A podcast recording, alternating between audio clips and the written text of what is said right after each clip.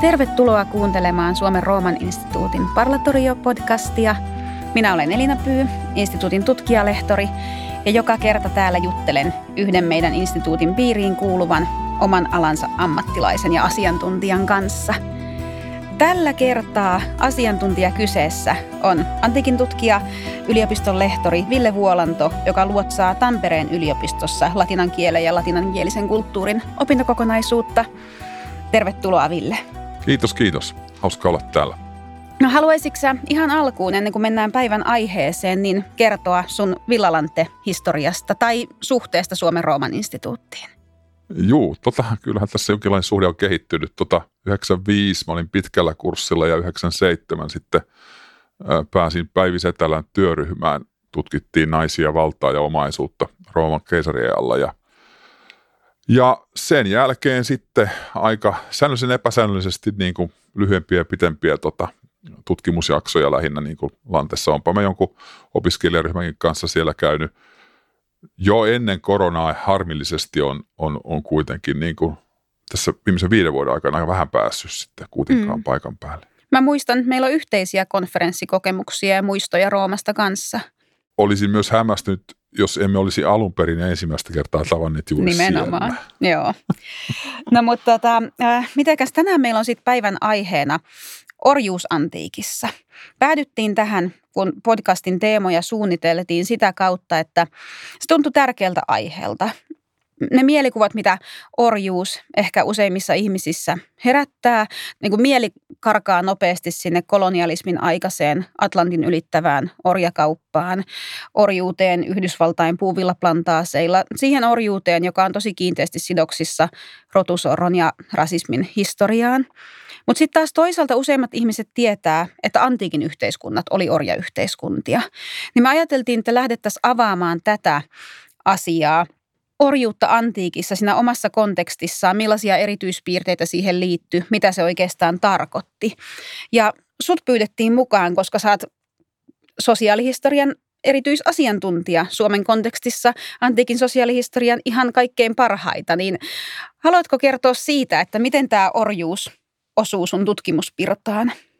Joo, tota, joo jos, jos on ainoa, niin on paras, tai miten se meni. Mutta tota, Joo, siis mähän on nimenomaan lapsuuden historian, perheen historiaan niin kuin, äh, keskittynyt ja tota, orjuus on sillä lailla ikävä kyllä niin kuin, vähän niin kuin sidoksissa tähän, tähän lapsuustematiikkaan aika monellakin eri tavalla. Mun mm. gradu jo aikanaan 25 vuotta sitten huh, tota, käsitteli äh, lasten myyntiä ja, ja lasten myynnissä tietysti lapsista tuli sitten orjia, niin tota, se oli niin kuin jo ensimmäinen juttu. Mutta nyt sitten viime aikoina oon tutkinut tämmöisiä perhesuhteita ja sitten mä oon tutkinut tota, työtä ja, ja, ja tämmöisiä asioita. Ja, ja sitten sekä tietysti perhesuhteissa niin kuin tämmöiset kotiorjat ja näin edespäin on, on, on kiinteä osa sitä huushollia nimenomaan roomalaisessa maailmassa, jota mä oon siis tutkinut. Ja, ja sitten toisaalta taas työstä kun puhutaan, niin puhutaan aina myös orjatyöstä ja orjista ja, ja tätä kautta sitten, sitten tota, mä oon tähän orjuuteen tutustunut ja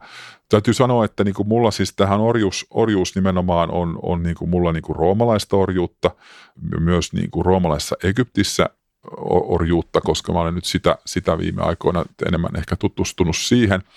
Ja sitten tota, se on nimenomaan tämmöistä niin kuin myös kokemusta ja, ja, ja to, toimijuutta koskevaa tutkimusta, ei siis aatehistoriaa mm. tai tämmöistä ideologiaa. Joo, okei. Okay. Tämä on varmaan sellainen aihe, jonka yhteydessä on tosi tärkeää korostaa sitä, mitä nyt joka aiheen yhteydessä me korostetaan, että antiikki on tosi laaja käsite sekä ajallisesti että alueellisesti, kulttuurisesti. Eli orjuuskin luonnollisesti tarkoitti tosi eri asioita eri aikoina ja eri paikoissa. Mä oon itse myöskin enemmän Rooman asiantuntija, eli varmaan tässä keskustelussa painotutaan enemmän sinne, mutta yritetään toki sitten ottaa vähän laajemmallakin skaalalla esimerkkejä. Jos lähdetään ihan sitä määritelmästä, orjuus tarkoittaa käsitteellisesti kai sitä, että ihminen ei ole vapaa. Hänellä ei ole oikeuksia, kansalaisoikeuksia, ihmisoikeuksia, eikä hän saa työstää rahaa, korvausta. Niin miten tämä antiikin kontekstissa, millaisia erityispiirteitä tähän orjuuden määrittelyyn liittyy? No tietysti tämä on se lähtökohta, niin kuin sanoit, ja nimenomaan antiikin maailmassa orjuus nimenomaan oli tällaista se, oli siis juridisesti niin kuin sallittua ja jopa juridisesti kannustettua, voi sanoa, sekä kreikkalaisessa että, että, että, että roomalaisessa itse asiassa äh, omistus oli yksi niitä harvoja, harvoja juridisia seikkoja, jossa, jossa niin kuin, äh, lähtökohtaisesti niin kuin, äh, julkinen valta tuli ja tuki yksityistä omistamista ja, ja, ja, ja tällä lailla niin kuin, äh, tukeutui yksityisen alueelle, mikä oli niin kuin, muuten aika, aika tavatonta niin kuin tuohon aikaan. Eli orjuutta siis niin kuin pidettiin tärkeänä yhteiskunnalle ja, ja, ja taloudellisesti ja sosiaalisille suhteille ja, ja sitä niin kuin sen, sen takia niin kuin haluttiin niin kuin tukea myös orjan omistamista ja orjan omistajia. Se tietysti, mikä niin, on, on tässä tärkeää, että toisaalta orjat oli siis omaisuutta tosiaan, eh, niin kuin, niin kuin mikä tahansa irtain. Mm. Ja, ja kuulostaa niin kuin rajulta, mutta näin se oli ja se oli juridisestikin näin, että siis esimerkiksi Roomassa – oli tämmöinen jako, että irtaimisto oli, oli tota, joko muuttum, eli mykkää, semivokaale tai sitten vokaale, eli, eli siis puhuvaa, eli muuttum omaisuus on tietysti esimerkiksi tota, vaikka tuoli, hmm. semivokaali on sitten niin kuin tämmöinen, joka ääntelee, mutta joka ei osaa puhua, eli siis lehmä. Tota, esimerkiksi lehmä, joo, se on hyvä, ja sitten vokaale on tosiaankin orja. Eli, eli, eli se liittyy, orju, orjuus liittyy kuitenkin siihen puoleen, eikä sitten niin kuin vapaiden ihmisten niin kuin keskinäiseen sosiaaliseen maailmaan. Se tuntuu hurjan raadolliselta nykynäkökulmasta, kyllä. Se on hurjan raadollista. Mä varmaan päästään tässä kyllä siihen toiseenkin puoleen. Ei se aina, aina ollut niin raadollista, mutta se, se, se on se, se, on se niin kuin semmoinen niin kuin – ote, mikä tällä yhteiskunnalla oli näistä orjista. Eli se on kyllä aika, aika hurjaa siinä mielessä. Sitä jo sitten tietysti, kun me ajatellaan näitä orjamielikuvia, niin kuin hirveästi niin kuin, ö, tuottaa hyvin erilaista orja, orjakokemustakin, mutta myös niin kuin suhtautumista orjiin on se, että orjat ei kuitenkaan sitten kieleltään tai, tai niin kuin ulkonäöltään eronnut siis valtaväestöstä millään tavalla, vaan, vaan tota, kadulla kyllä kulki luottoorjia, etkä sä niistä nähnyt sitten päältä, että onko hän sitten orja vai vapaa. Varmaankin e, huomasit suurimmasta osasta näistä, että he olivat, ovat niin kuin tota, voi sanoa, yhteiskunnan alemmista kerroksista, mutta osa orjaistahan ei ollut. Osa orjistahan oli ihan, ihan niin kuin tavallaan niin kuin hyvinkin hyvin voivassa ja, ja, ja jopa valta-asemissa. Ehkä päästään siihenkin myöhemmin. Eli siis orjat jakautuu myös hyvin monenlaisiin erilaisiin sosiaalisesti eriarvoisiin ryhmiin. Mm. Ja, ja tässäkin tulee niin kuin tietysti ero sitten tämmöiseen niin kuin ton, esimerkiksi tässä 1800-luvun justiinsa tota, Karibian alueen tai Brasilian tai, tai USA-etelävaltioiden orjuuteen. Mm, kyllä.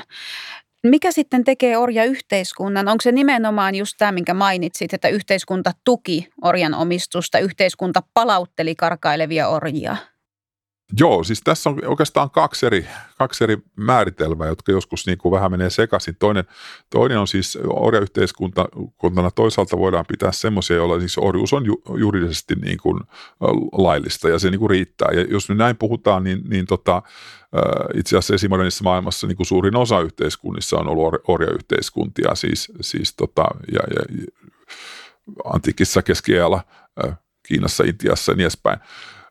Mutta ja, ja tietysti Euroopassa siis, jäi nyt sanomatta, mutta näin tietysti. Mutta mut sitten, sitten on niinku tämmöinen toinen, siis hyvin suppea määritelmä oikeastaan orjayhteiskunnalle, jossa niinku mietitään sillä lailla, että no se pääkriteeri on se, että talouselämä on varsinaisesti niinku riippuvaista orjuudesta. Todella, niin kuin, että, että jos orjuutta ei olisi, niin, niin yhteiskunta ikään kuin murtuisi ja, ja talouselämä. Aivan. Ja, ja, ja, ja sitten tietysti näihin liittyy sitten paitsi tämä orjuuden niin kuin, juridinen, juridinen laillisuus, niin myös sitten tota, just tämmöiset mainitut tämmöiset vielä tiukemmat niin kuin orjan ja irtaimistoon niin kuin yhdistävät tekijät ja sitten, sitten tätä konkreettisesti kahleorjuus niin, niin sitten tällä lailla ajatellen niin kuin varsinaisia orjayhteiskuntia ehkä ei, ei, ei niin kauheasti ole ollutkaan mainitut, mainitut 1700-luvun lopun, 1800-luvun alkupuolen äh, Karibia, Brasilia, etelävaltio. Hmm. Yksi. Sitten meillä on äh, nimenomaan Rooman ja Italian, äh, Rooman, Italian ja Pohjois, Pohjois-Afrikan alueet tota, Roman valtakunnassa niin kuin, tota, tuolta toiselta vuosisadalta EKR, toiselle kolmannelle vuosisadalle JKR. Mm. Ja sitten meillä on Ateena, klassinen Ateena 400-luvulta, tai oikeastaan semmoinen, no joo, 400-luvun alusta 300-luvun puoleen väliin niin kuin tota, Mut, mutta, ja sitten meillä on jotain semmoisia omituisia tapauksia, joihin me ehkä ei kauheasti tässä keskustelussa toivottavasti puhuta, kun mä en tiedä niistä kauheasti, kuin Sparta, niin. jo, jo, jossa sitten on tämä valtava helotti väestö, joka, niin kuin, joka on niin kuin maaoria, jotka on toisaalta ihan orjia, mutta sitten kuitenkaan ne ei ole ihan sillä tavalla. Itse asiassa antikin aikanakin käytiin keskustelua siitä, että mitä nämä elotit mm. oikein on. No yksi asia on kyllä, että heitähän, heitähän niin kuin tavallaan kohdeltiin aika usein aika mielivaltaisesti ja orjina ja joutuivat pakkotyöhön ja, ja niin kuin tota, eivät olleet vapaita kulkemaan. Et siinä mielessä mm. ilman muuta orjia, mutta mutta sitten ne omistussuhteet on vähän... Niin, hmm. juuri niin. Heitä, heitä ei siis tavallaan äh, kohdeltu tämmöisenä irtaimistona sitten kuitenkaan niin kuin hmm. tässä, tässä niin kuin tämmöisessä tiukasti ajateltuna orja yhteiskunnasta. Tämä nyt on ehkä tämmöistä semantiikkaa No mutta näistä kuin... esimerkkeistä me nähdään se ainakin nyt, että orjuus oli tosi monimuotoinen asia eri antiikin yhteiskunnissa eri alueilla, vaihteli suuresti. Mm. Joo, ja tietysti tuhat vuotta, kun on aikajänne, niin tottahan niin. se nyt sitten vaihtelikin. Tottahan se vaihteli. Miten orjaksi päädyttiin antiikissa? Ketkä ihmiset sitten oli orjia? Kun äsken puhuttiin siitä, että orjaa ei erottanut välttämättä, niin oliko niin, niin. että kuka tahansa saattoi päätyä orjaksi noin vaan? No, noin vaan, joo. Ehkä ei, ei aina nyt ihan noin vaan, mutta oli tiettyjä tota, elämän kohtia tai myöskin tämmöisiä poliittisia tilanteita, joissa näin saattoi käydä. Tietysti iso, iso vaikutus oli sodassa vangiksi joutu, joutuminen oli, oli tietysti tämmöinen, tämmöinen tota, tärkeä juttu. Ja, ja itse asiassa ajateltu, että nämä varsinaiset orjayhteiskunnat nimenomaan justiinsa antiikissa, niin Ateena, klassinen Ateena ja sitten Rooma, Rooman valtakunta, niin tavallaan näissä se orjan se yhteiskunnan kehittyminen tämmöisen orjayhteiskunnaksi nimenomaan lähti liikkeelle siitä, että, että toisaalta tota, Atenan 400-luvulla niin käyvät voittoisat sodat ja sitten toisaalta sitten Rooman, Rooman sitten tota, toisesta punaisesta alkaen niin kuin 200-luvun lopulta. Niin varsinaisesti nämä äh, orjayhteiskunnat tavallaan kehittyikin tästä, että, että sotavangeiksi saatiin niin valtavasti niin kuin ihmisiä äh, yhtä äkkiä, ikään kuin se tuli todella halvaksi siirtyä siihen orjatalouteen ja, ja, ja joutu, jouduttiin kehittämään tätä yhte, yhteiskuntaa. Eli tota, Atenassa 400-luvun alkupuoliskolla oli tämmöinen tilanne ja samoin Roomassa sitten. Joo.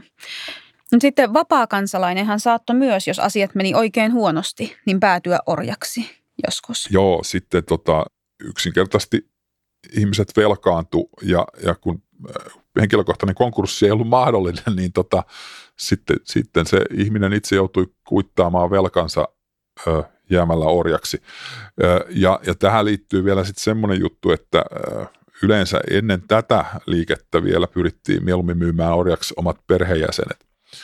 Että se perheen pää, joka oli siis sitten periaatteessa usein kuitenkin niin kuin työ, työ, työikäinen mies, pystyi sitten mahdollisesti yrittämään äh, hankkimaan sitä velkarahaa kuitenkin myöhemmin ja lunastamaan sitten ne muut perheenjäsenet vankeudesta myöhemmin.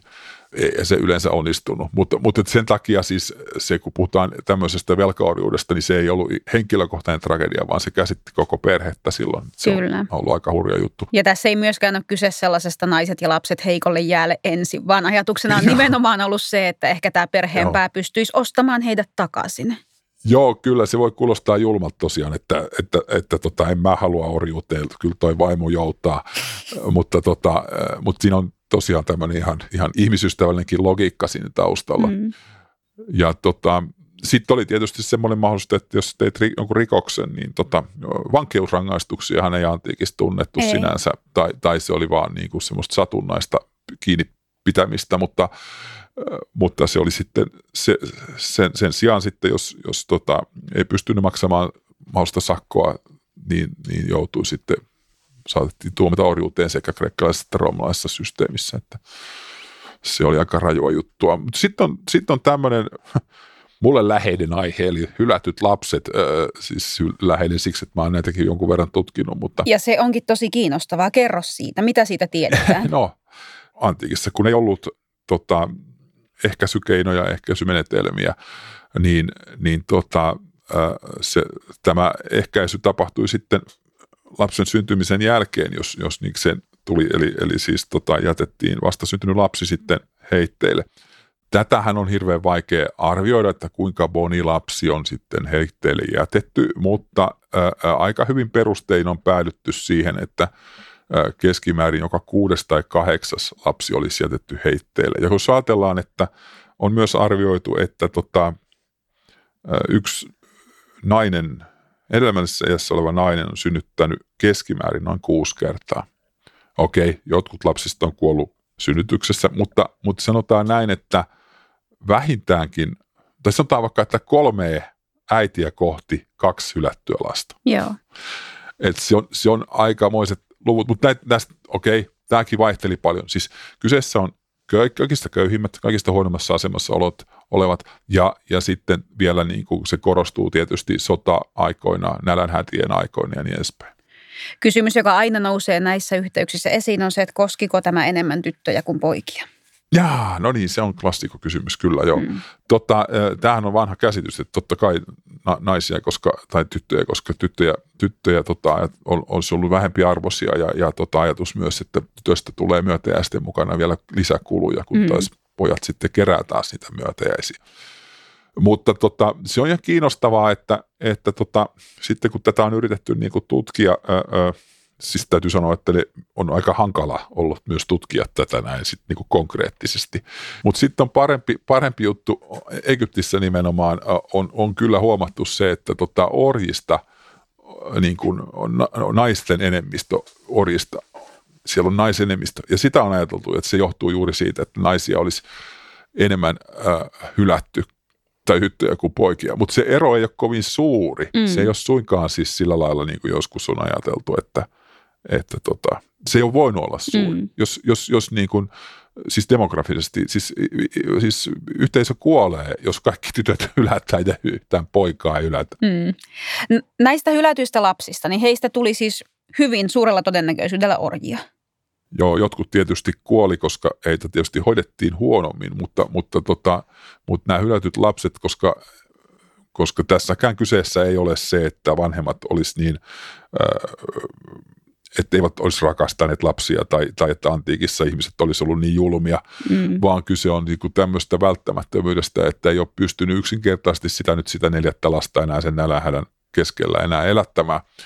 Niin tota, jos vähän liotellaan, niin, tota, niin lapsethan pyrittiin jättämään semmoisiin paikkoihin, missä, missä heidät mahdollisimman helposti löydetään esimerkiksi kaato. Tämä kuulostaa taas pahalle, ojiin ja kaatopaikoille. Mutta se, on, se oja on semmoinen paikka, mistä ei rattaalta ja päältä, mutta kuitenkin ihmiset kulkee vierestä. Ja kaatopaikka on paikka, mihin ihmiset päivittäin jokainen käy viemässä jätettä, tai jokainen, mutta kuitenkin siis säännöllisesti käydään. Et siellä ei ihmiset sitten niin pitkäksi aikaa, aika ole. Ja sen takia me, me tunnetaankin, me tiedetään siis, siis esimerkiksi just roomalaisesta Egyptistä on tota, tietoa, miten, miten niin kuin jotkut itse asiassa jopa teki vähän bisnestä sillä, että ne kävi keräämässä kaatopaikalta näitä, näitä lapsia. Kasvatti, koulutti ne, yeah. antoi imettäjälle ja möi sitten yeah. pois no, vanhempina. Miten sitten tällainen, väistämättä tulee mieleen sellainen kysymys, että kun nyt oli teoriassa mahdollista, että vapaakin kansalainen melkein kuka tahansa saattoi orjaksi päätyä, jos tuli tehtyä pahoja rikoksia tai jos ei ollut varaa maksaa velkoja. Niin vaikut... Tai jäi sodan jalkoihin. Tai jäi sodan jalkoihin nimenomaan. Niin tai tuli ryö, orjakauppiaiden ryöstämäksi tai jotain, niin vaikuttiko tämä siihen yleiseen ajatteluun, että niin kun orjuuden oikeutuksesta tai siitä, että niin kuin ymmärryksestä orjia kohtaan? No siis, siis tässä kerran niin kuin lähdeaineisto on, on vähän hankala, vaikea tulkita, mutta tietysti tämmöinen ihan yl- Ensinnäkin se tarkoitti tietysti sitä, että just tämmöiseen rasismiin tai tämmöiseen liittyvät niin kuin teoriat orjuudesta ei oikein menestynyt. Ja Eli ajatus, sitten, ajatus siitä, että jotkut kansat olisivat luonnollisempia niin, orjuuteen. Niin, Joo. että olisi, olisi joku tietty porukka, jotka olisi, niin kuin, joita ei niin kuin pidä päästää vapaana tuonne kadulle, kun ne pärjää. Mä oon tota, romalaiset lainsäädäntöä tutkinut tai käyttänyt oikeastaan mm. aika paljon lähteenä, niin tota, sieltä löytyy tämmöinen toisen vuosisadan JKR-juristi kuin Florus, joka toteaa vaan jossain, että, että orjuus on kaikkien kansojen tuntiva instituutio, jossa toinen on alistettu toisen herruuden alle, tosin luonnonvastaisesti. Aha, Se on kiinnostavaa, että siinä sanotaan luonnonvastaisesti, mm. joo, mutta mutta se ei siis tarkoita, että, että koska se on luonnonvastaista, niin se pitäisi niinku kieltää, vaan idea on se, että siis se, se tarkoittaa, että siihen on niinku luonnollista syytä. Se tarkoittaa juuri sitä, mm. että, että se on sen orjaksi joutuneen luonnon vastaista. Eli siis siinä ei ole, eli se voi olla kenelle tahansa. Niin, eli tässä on tavallaan tämmöinen vahvin selviytyy ajatus, että kaikki kansat yrittää alistaa toisiaan tai kaikki ihmiset yrittää alistaa toisiaan ja joku onnistuu ja joku ei. Öö, joo, ja sitten on, siis kyllä näinkin, mutta kyllä ehkä, ehkä vielä enemmän tässä niin kuin on semmoinen tietynlainen kohtalo, siis Aha. fatum, mm. tykee, mm. jumalatar Kreikassa tykhö, Roomassa Fatum tai Fortuna, joka, joka niin kuin, jollekin vaan käy huonosti. Niin. Ja, ja, ja, ja tota, se voi olla niin kuin oman hybriksen syytä tai jonkun tämmöisen uhman syytä, mutta yleensä sille ei löydy mitään luonnollista syytä. Mm. Se on mm. siis luonnon vastaista siinä mielessä. Joo.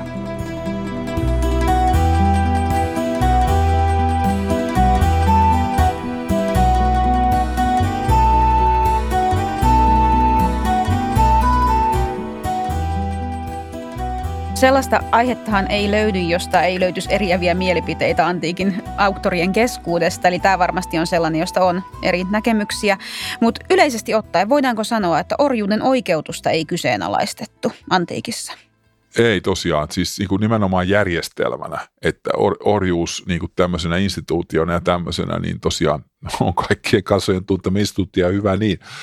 E, eli, eli tota, toki keskustelua syntyi sit siitä, että, että miten orjia pitäisi kohdella, että kun ne nyt oli juridisesti irtaimistoa, niin jotkut selvästikin, joidenkin orjan omistajien orjat saivat kokea tämän karvaasti, mutta sitten taas oli sellaisiakin orjanomistajia, jotka, jotka niin piti tämmöistä niin brutaalina, sivistymättömänä ja muutenkin epäinhimillisenä käytöksenä, mitä se tietysti olikin. Mm.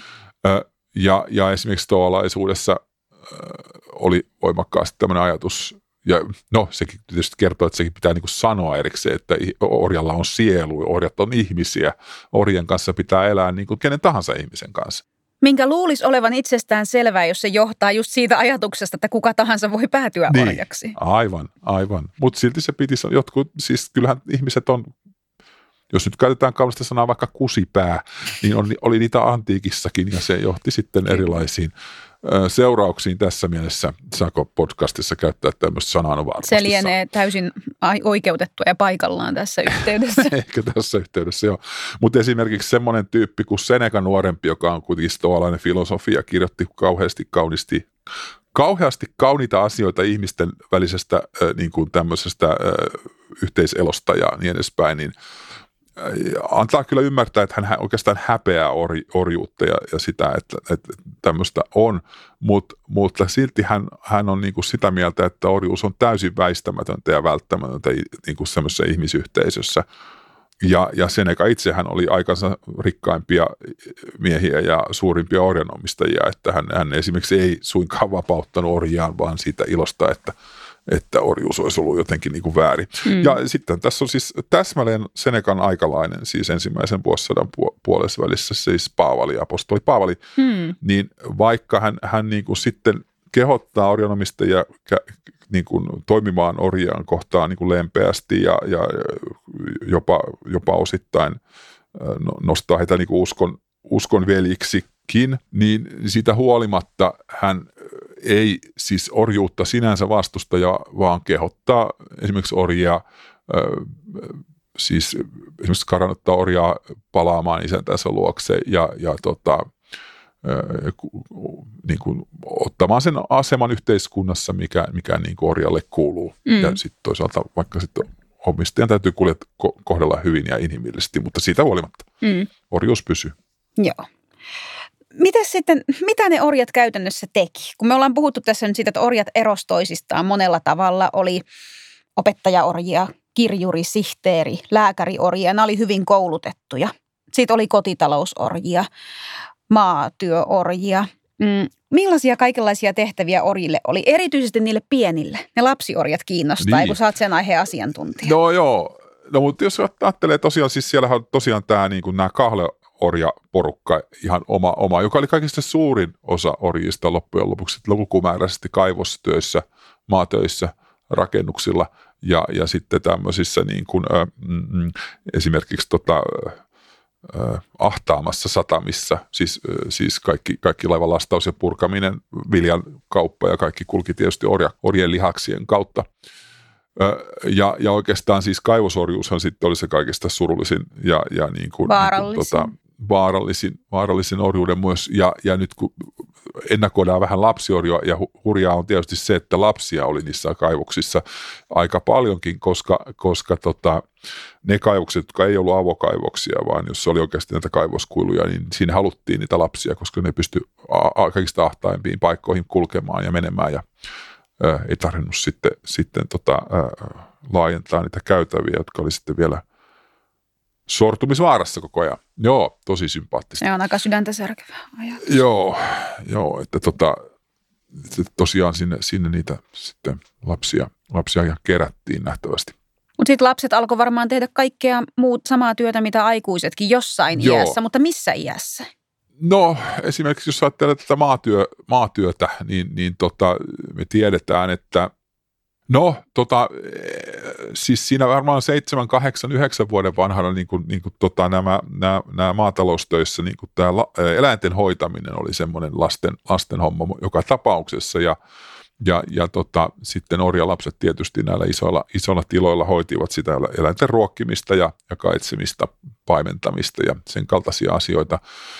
Ja samassa iässä sitten pienempien lasten hoito oli sitten kanssa orja, orjalasten tehtävä, teiniässä nyt ehkä vielä enemmän, mutta, mutta kuitenkin aika aikaisessa vaiheessa. Ja, ja sitten teini-ikäisenä sitten niin kuin selvästi jo 2-13-vuotiaana vähintäänkin, niin, niin tota, ihan tavalliset maatyöt, maanmuokkaus, siis hyvinkin raskaita töitä, joka näkyy sitten arkeologisessa kaivauksessa itse asiassa näiden orjien, tai, tai ne voidaan siis nimenomaan tunnistaa nämä orjat sieltä sen takia, että on jo hyvin varhaisessa, varhaisessa vaiheessa näkyy, että on erilaisia kulumia ja, ja, ja murtumia ja ongelmia niin kuin tuki luusta ja luissa ja, ja, ja tota, rustoissa. Et, että tota, hyvinkin nuorena. No sitten ihan erikois, erikoistapaus on jotkut, siis meillä on, meillä on niin tietoa muista joku, joku esiintyjä se oli viisi, viisivuotiaana, viisi-kuusivuotiaana tunnetaan muitakin orjia jo niin töissä. Mutta se on nyt ehkä vähän eri asia sitten, sitten kuitenkin, että siinä, sehän käytännössä tarkoittaa sitä, että vanhempien, todennäköisesti jopa ja omienkin vanhempien, mutta ainakin jonkun vanhempien ihmisten niin kuin ohjauksessa niin kuin tavallaan kouluttautuu myös siihen se tulevaan muusikon tai tanssijan tai jonkun, jonkun tämmöisen mimikon mm. uraan. Et, et, et se oli sitten ihan oma juttu Joo. lapsille. Me ollaan paljon puhuttu tuosta työnkuvasta nimenomaan. Miten muuten toi orjuus vaikutti ihmisten elämään sitten? Et nyt kun lapsista nimenomaan puhuttiin, niin orjien perheelämä esimerkiksi. Orjillahan ei ollut oikeutta virallisesti muodostaa perhettä tai avioitua vaikka. Joo, ei, ei tosiaankaan ollut. Siis se, tai, Eikä heillä ollut oikeutta niinku, lapsiinsa tietystikään. Ei, mm. ei ei ollut siis orjien ja orjen lasten välillä ei ollut sukulaisuussuhdetta teknisesti ottaen ollenkaan.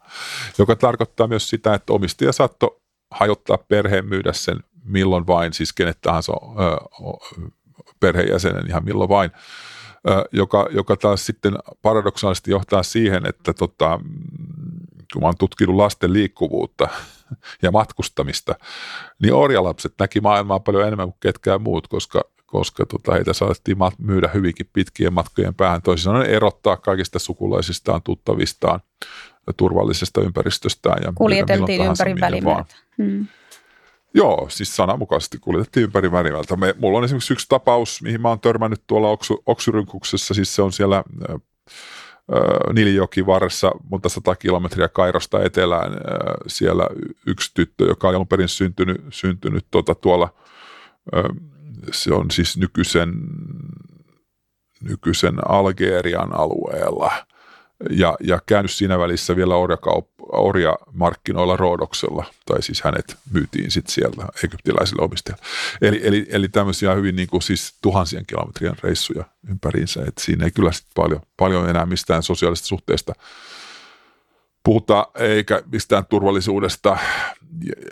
Joo, ja siis niin kuin Siis tämä, niin, hän oli siis muistaakseni 12-vuotias, eli siis niin kuin aika nuorena jo, Joo. aika monta, ja, ja myyty jo kolme kertaa tai neljä kertaa.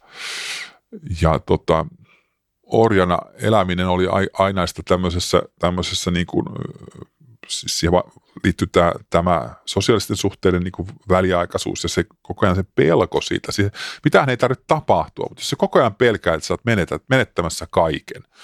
Ja se saattoi orjalle tapahtua milloin vaan. Siis toinen asia sitten tietysti sitten orjat joutuu koko ajan pelkäämään väkivaltaa. Se oli ilman muuta yksi, yksi osa sitä orjuutta. Kurinpito oli, oli tosi tiukkaa ja väkivaltaista nimenomaan, että, että, että siinä iskettiin, käytettiin ruoskaa ja, ruoskaa ja kepukkaa. Ja sitten siihen liittyi seksuaalisen väkivallan pelko. Orjat oli aina niin sanotusti seksuaalisesti käytettävissä. Niin, juuri niin, available. Se on hassu, miten niin kirjoittaa mm. englanniksi. Ja erityisesti vaikeita asioita niin kuin ei tahda saada suomeksi.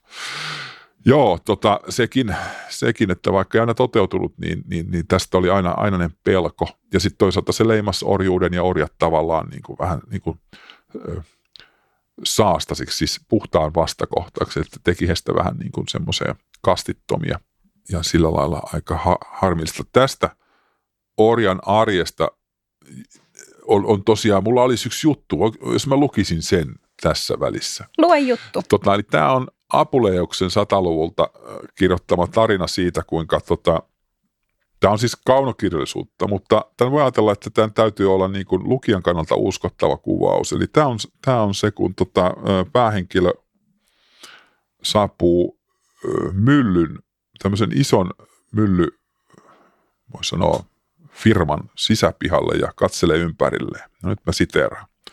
Laupias taivas, kuinka kurjia olentoja olivatkaan orjat.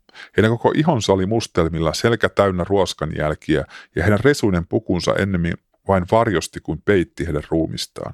Toisilla oli yllään ainoastaan lannevaate ja kaikki muutkin olivat puolialastomia. Heillä oli otsassaan poltin merkki, tukka oli ajeltu toiselta puolelta ja jaloissa oli raudat.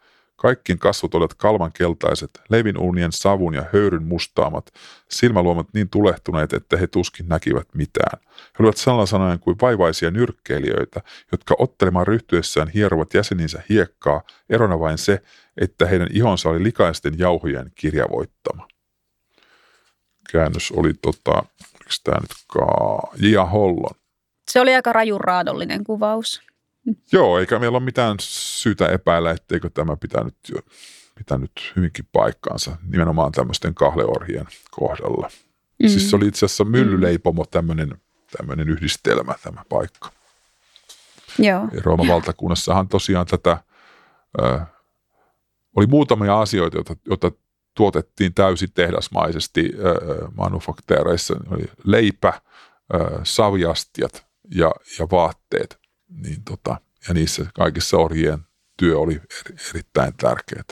Joo, mutta sitten oli myös sellaisia orjia, jotka esimerkiksi oli niin kotiorjina, seuranpitäjinä, jotka ei välttämättä kovin fyysistä työtä tehneet. Joo, no niin, no se on totta. Nyt me ollaan ollut tässä ma- masentavissa asioissa pitkään, mutta se on ihan totta, että et, et joskin tämä pelko seksuaalisesta hyväksikäytöstä tai väkivallasta varmaan kohti, ko, kohtasi niin kuin kaikkia orjia, äh, no melkein kaikkia orjia, niin kuitenkin siis esimerkiksi Rooman valtakunnassa, niin tota, äh, jos aloitetaan nyt ihan huipulta, niin, niin, niin keisarin palveluksessa oli keisari orja, äh, jo, jo ajatus oli se, että, että keisari tai ylivalta pystyi pysty niin luottamaan vain semmoisiin, joilla ei ollut mitään hävittävä. Siis, tai siis oikeastaan he oli kaikki hävittävän, jos he nousivat, pa, pa, jos he pettivät omistajansa, isäntänsä.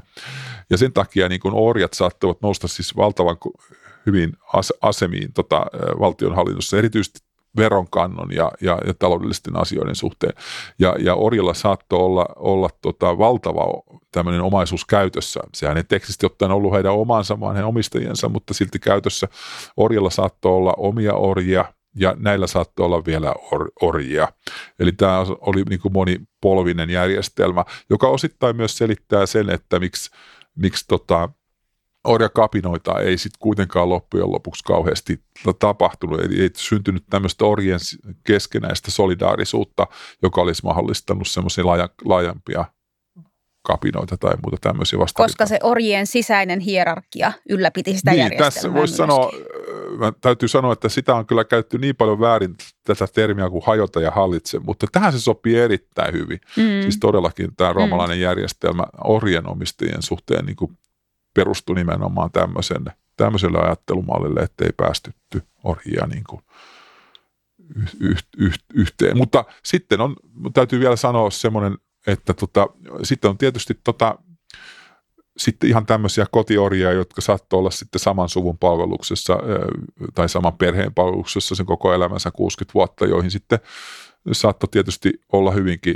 siis ihan tämmöinen vil, vilpitön tunneside, ihan vahva, vahva, vahva tunneside. Näitä sitten on niin meillä piirtokirjoituksissa, kun joku kuolee, niin niin nähdään sitten tämmöisiä hyvinkin, hyvinkin tunteenomaisia ilmaisuja vanhan orjan, vanhan imettäjä orjan esimerkiksi kuolemasta. Se oli tietysti kaikista kunnianarvoisin asema, mikä saattoi olla tämä imettäjäorjuus.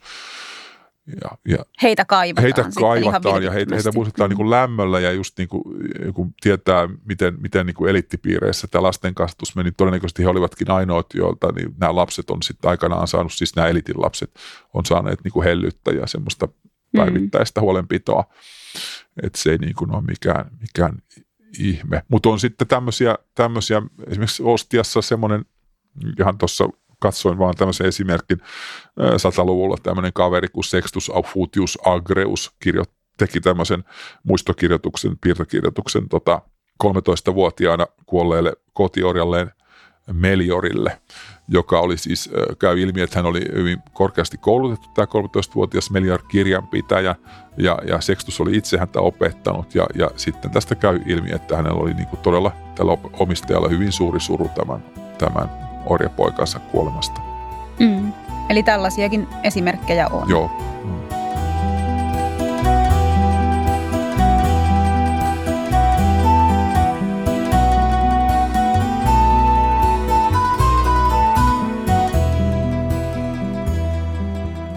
Tämä on ollut ihan valtavan mielenkiintoinen keskustelu. Jopa siinä määrin, että meiltä meinaa loppua aika kesken. Mutta tota, musta tuntuu, että ennen kuin me voidaan antaa tämän nauhoituksen päättyä, niin meidän on pakko puhua yhdestä asiasta, joka on ihan siis tosi kiinnostava erityispiirre antiikin orjuudessa.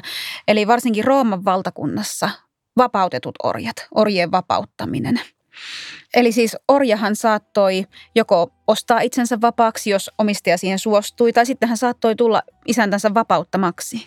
Joo, ja tämä on yksi, yksi syy taas edelleenkin siitä, miten, miten niin kuin tämä roomalainen monikulttuurinen yhteiskunta ikään kuin äh, toimi ja, ja, ja niin kuin se, sekoitti itse asiassa ka- kansoja ja ja näin edespäin. Ja myöskin miksi, miksi niin kuin orjuus ei, ei myöskään muodostanut tämmöiseen eettisyyteen liittyvää, liittyvää perustetta.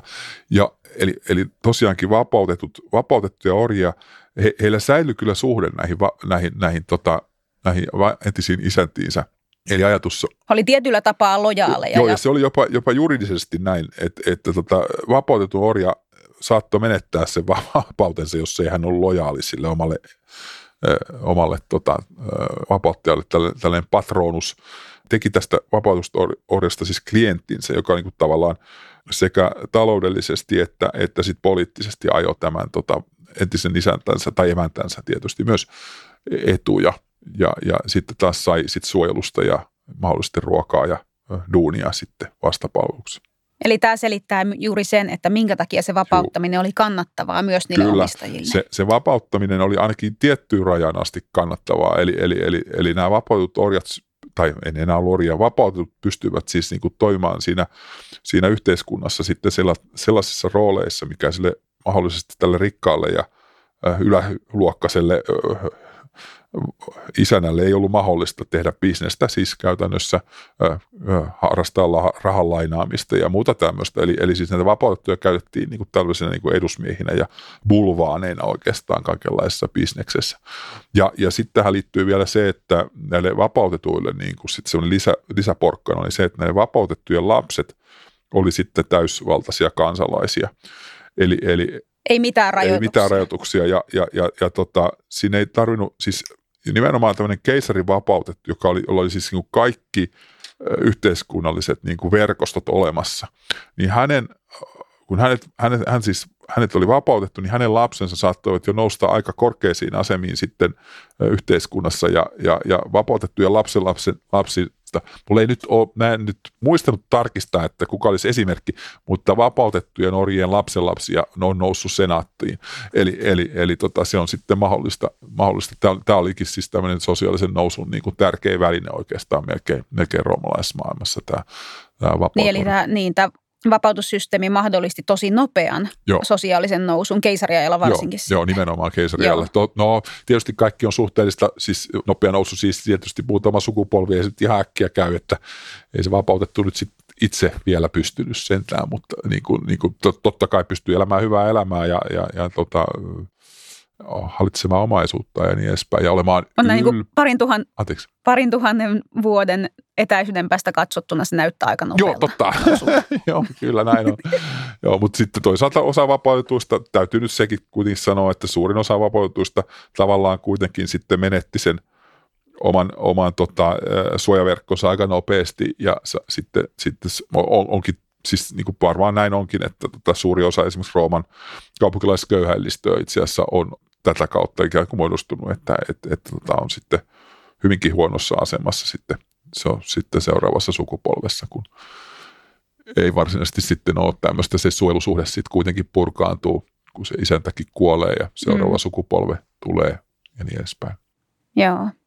Tämä on ollut tosiaan niin, niin suuri keskustelu että se on aivan liian suuri näin lyhyen aikaan. Musta tuntuu, että me melkein tarvittaisiin jatko-osa tälle, mutta toivotaan, että me ollaan nyt onnistuttu tässä Villen asiantuntemuksen kautta ainakin valottamaan sitä, että miten moniulotteinen, monisyinen ilmiö orjuus oli antiikin maailmassa ja miten monia eri asioita se saattoi tarkoittaa.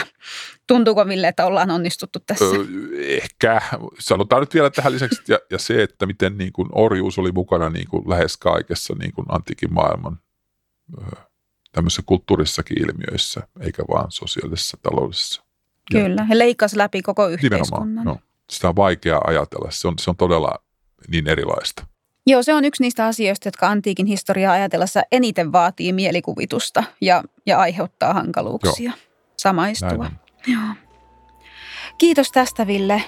Kiitos kaikille kuuntelijoille. Toivottavasti opitte uutta ja tykkäsitte kuunnella. Tämä oli Suomen Rooman instituutin Parlatorio